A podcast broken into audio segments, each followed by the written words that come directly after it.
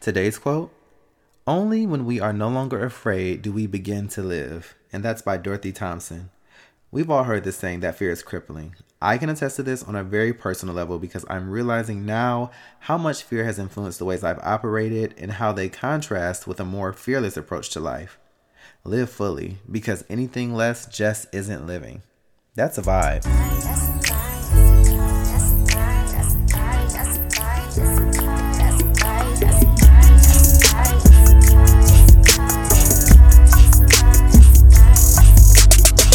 Hey guys, and welcome back to another episode of Good Vibes with Robert Alexander. If you're a new listener, welcome to the Good Vibes Tribe. Thank you for your subscriptions and thank you for listening. Please subscribe on the Apple Podcast app or follow on SoundCloud.com backslash Robert Alexander 7. Now let's get started. So, in my almost 30 years of living, I've come to realize quite a few things dealing closely with fear. Thing one, whether you do it or you don't, the world keeps turning for the longest, I would contemplate doing things and I would put a million barriers in front of myself because I did not feel like it was going to be the perfect execution. And looking back, I wish that I would have done it, go, and I wish I would have gone ahead and failed at it so that I could learn and continue to work towards my my goals and my dreams. But unfortunately, I let fear prevent me from growing as rapidly as I now understand that I can. And that brings me to thing number two. Trying and failing is better than the unrelenting regret of never trying at all. If I'm going to be completely honest, there are only two things I'm afraid of. Well, okay, I'm lying. Uh, there are centipedes, heights, clowns, and most importantly, my fear of growing old and wishing that I took more chances. I'm really grateful that I've been blessed with the mind and wisdom to understand this while I'm still young I like to think of us as humans as wet clay, and the older we get, of course, the more set we get in our ways. And though I'm not as pliable as I once was as a very young person, I'm still able to mold myself and mold my future. But the the wisdom that I'm grateful for is that looking back, there are things that I could have done differently, and I just don't want to make that same mistake twice because the older we get, the more that we will have on the line, and the less likely it will be for us to change those things or at least the harder it might be for us to change them. So, with this episode, uh, if you haven't guessed by now, the subject is fear, and I've broken it down into three categories. The first one is approval, the second one will be uh, rejection, and the third will be change. So, let's start with approval.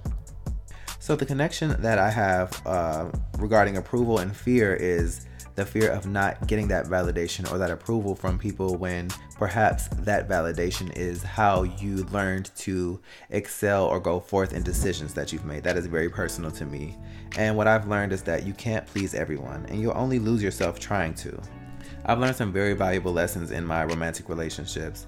Uh, life teaches us in many, many ways, and this is just a very uh, pertinent and forthright way for me to use analogies and explain this to be completely honest, uh, in some ways, I've lived many lives and I've learned many lessons in my relationships.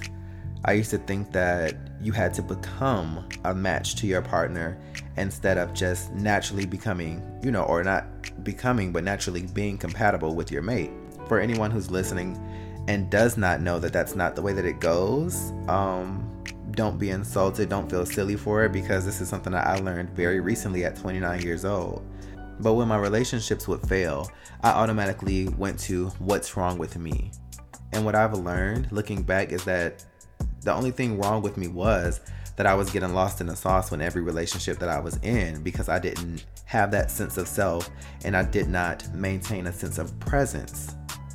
It's very powerful to have self awareness, and it's very powerful to know who you are in and out. It's very important to spend that time with yourself so that you don't get lost in anyone's sauce. This is me speaking to my young self, and perhaps your young self or your current self.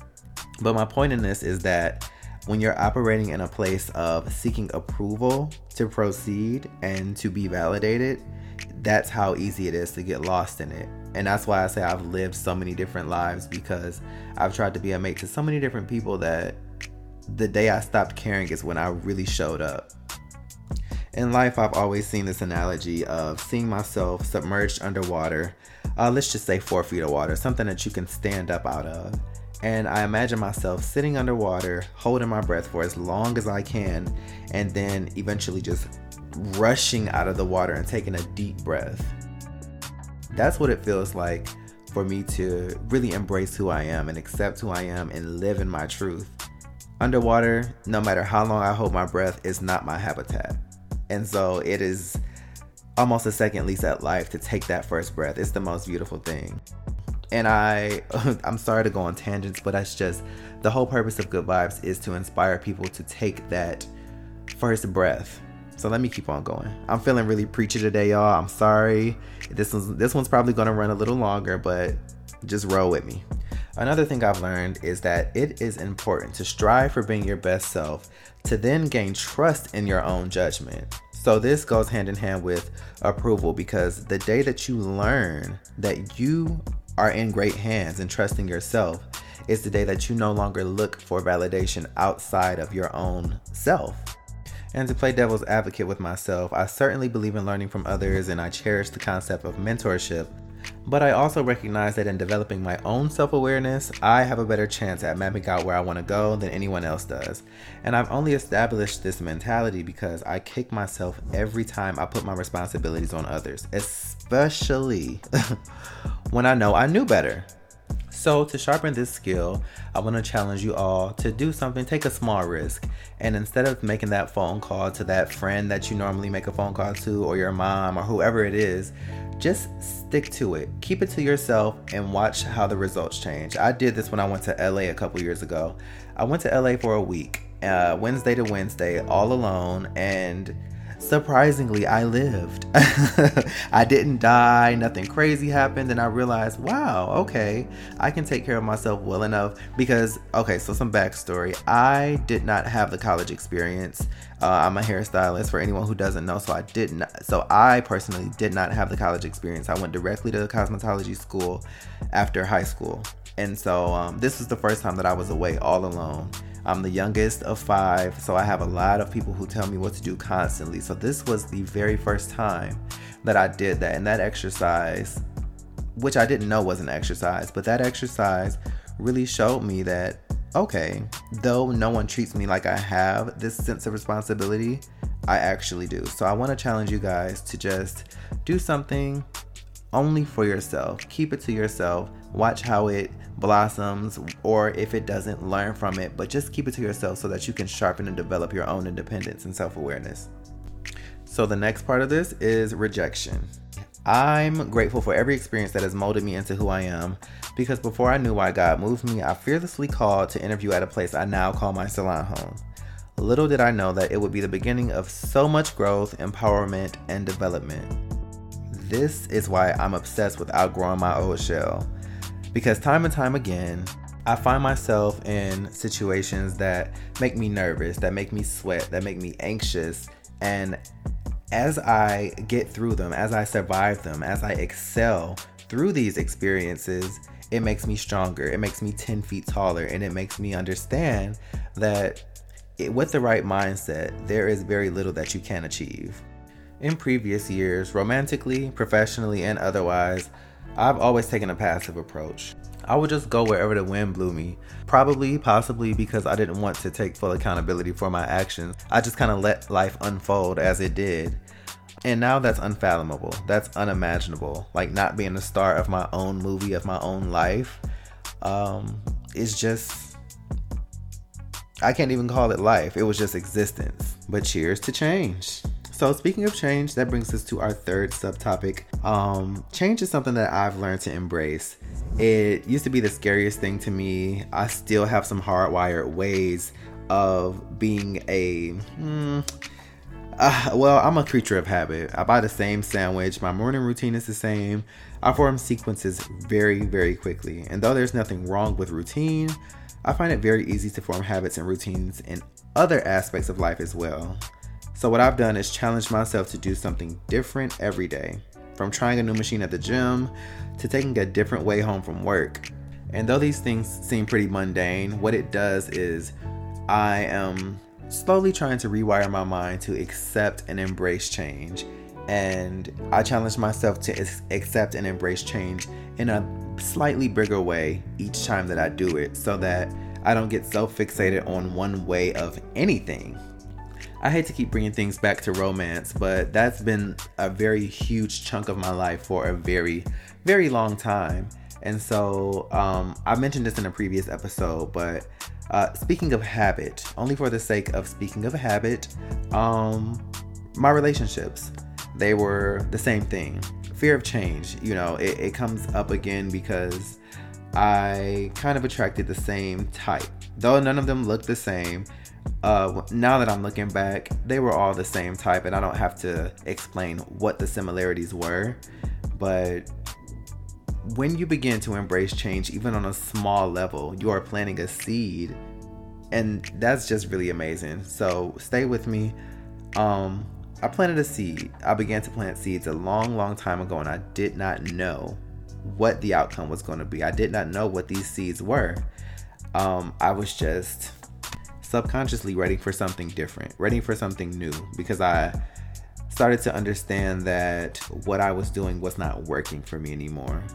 And in making those very small changes, I am now in a work environment that is, as I've compared to in previous episodes, a garden uh, to which I am constantly being watered and constantly blossoming. Um, I have a brand new perspective on love. I have a new love for myself. And also, on a spiritual level, I have a better, stronger bond and, and connection with God. So, in just some small and subtle changes, you can change your entire life. And if any of this resonates with you, then I challenge you to embrace changing your life as well. Because the only thing constant in life is change. So, I haven't done it since the first episode of season three, but we have another table shake. And to keep it all funky and keep it all relative, I am shaking the table at the concept of projection. So, walk with me. I, I definitely love and appreciate the advice that people give, but before I gain the emotional intelligence to express that in the end, the decision is mine and only mine, it would frustrate me to sit through a lecture of why I should or shouldn't do something. Side note, it also caused me to be dependent on people's validation. That's part of what I spoke about earlier. I became so dependent on what someone else thought about what I would do that I relied heavily on people's opinions of what I should do. Generally, our advice to others is based on our own experiences. In trying to save a friend from a familiar heartache or pain, perhaps we are trying to really save ourselves from ever enduring the pain in the first place. Up until now, I've survived every single thing that I've encountered, and they've all contributed to making me the person I've learned to love so much. So, while I have your attention, my friends, my Good Vibes tribe, I want to thank you for your input and advice, but I also have some advice for you, and also for myself. Never get so invested in what someone else is doing to the point that you begin to rob them of their experiences. So, what I mean by this is, though you did not appreciate or enjoy something that you've gone through, um, and you see someone else going through that, you also have to understand that that built character for you. That made you who you are. Uh, our lives are comprised comprised of an average of good and bad experiences that have taught us things. For example, when you fell off of a bike as a child, you skinned your knee and you realized, oh, that's not something that I can do. I have to be more careful if my bike falls. And so on and so so forth. So many lessons that we've learned through pain. I'm not necessarily saying go out and get hurt, but I'm just saying live your life. So when it's all said and done, it's all already been written. Furthermore, the thing that may have broken you could be the very thing that makes another person go Super Saiyan. So by all means, live and let live. If you like this episode or want to discuss it more, write the show at chatgoodvibes at gmail.com.